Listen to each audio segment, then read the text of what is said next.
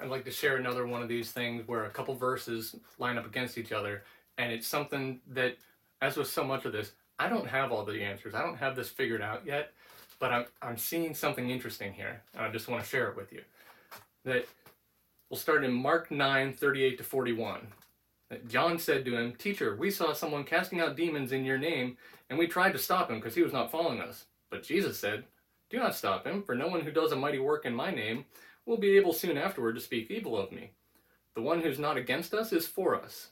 For truly I say to you, whoever gives a cup of water, whoever gives you a cup of water to drink because you belong to Christ will by no means lose his reward. And so that's the first piece of it. This is Jesus is saying, look, I know this guy isn't necessarily one of us, but if he's doing something and he's he's doing good works in my name, let him go. And there's a couple things that he specifically points out.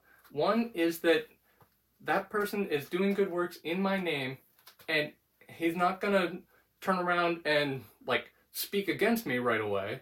So th- this is a good thing that's happening. There's examples later on in the New Testament that Paul talks about people who were like all excited and kind of rubbing it in when he was in prison that they were going around and preaching about Jesus because Paul couldn't do it anymore. Paul's locked up, and so now I get my chance to shine, and I'm going to preach. And Paul's like, I mean, they're doing it with terrible motives, but they're preaching the gospel, so I call it a win.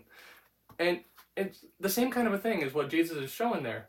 But he also specifically points out that person will not lose their reward. And he does that whole thing. It's like someone who even as simple a thing as gives you a cup of water, like, but it's because of me, like they will be rewarded. They will get their reward.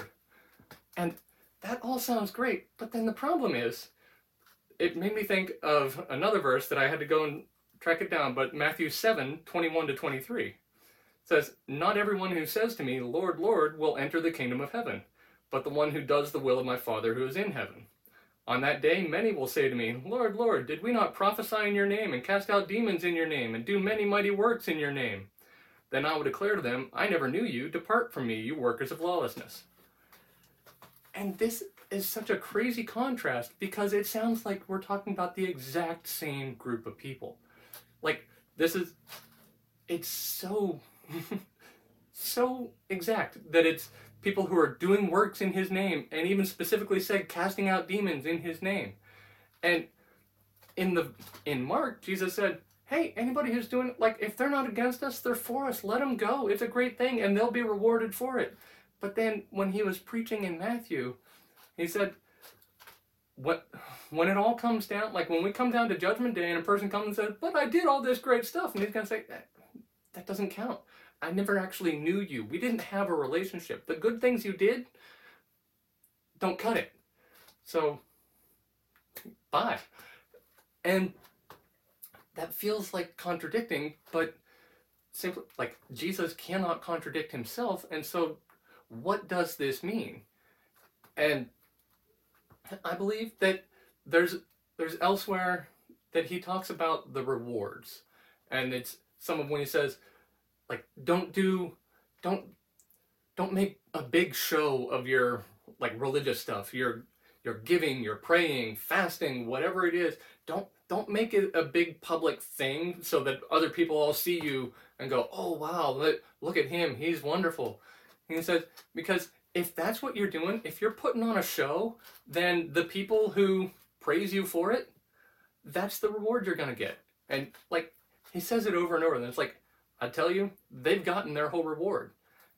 And it very well may be that that's what he was talking about when in Mark he said, I promise you that a person who does good works will get the reward, but he never said that that would be an eternal reward. Like, good works are a good thing, but they're not they're not salvation. Like doing good stuff is awesome. And Jesus is very very much in favor of us doing good things and being kind to other people. But that's not like all that he called us to.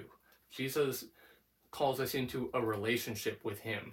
It's not just about, hey, be a nice person and do good things and I'll welcome you into heaven for all of eternity.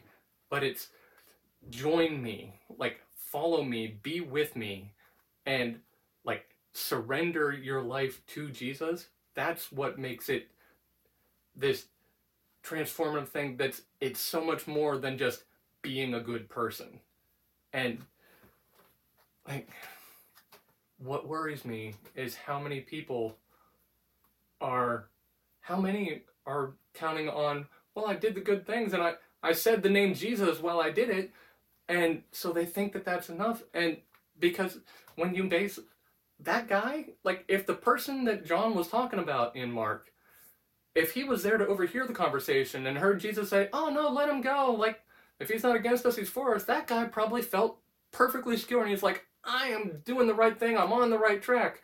But if he never actually had a relationship with Jesus, then he could also be the one who comes at the end saying, Lord, but didn't I do all this? And Jesus says, But I never knew you. And so it's not about what you do, it's about a relationship with him and letting him shape you along the way. Like, that's the only, like, that's all that the good stuff is good for. we can do good things and we should 100% but don't never think that that is going to be enough. That's not what makes you a christian but having a relationship with a risen savior is what makes you a christian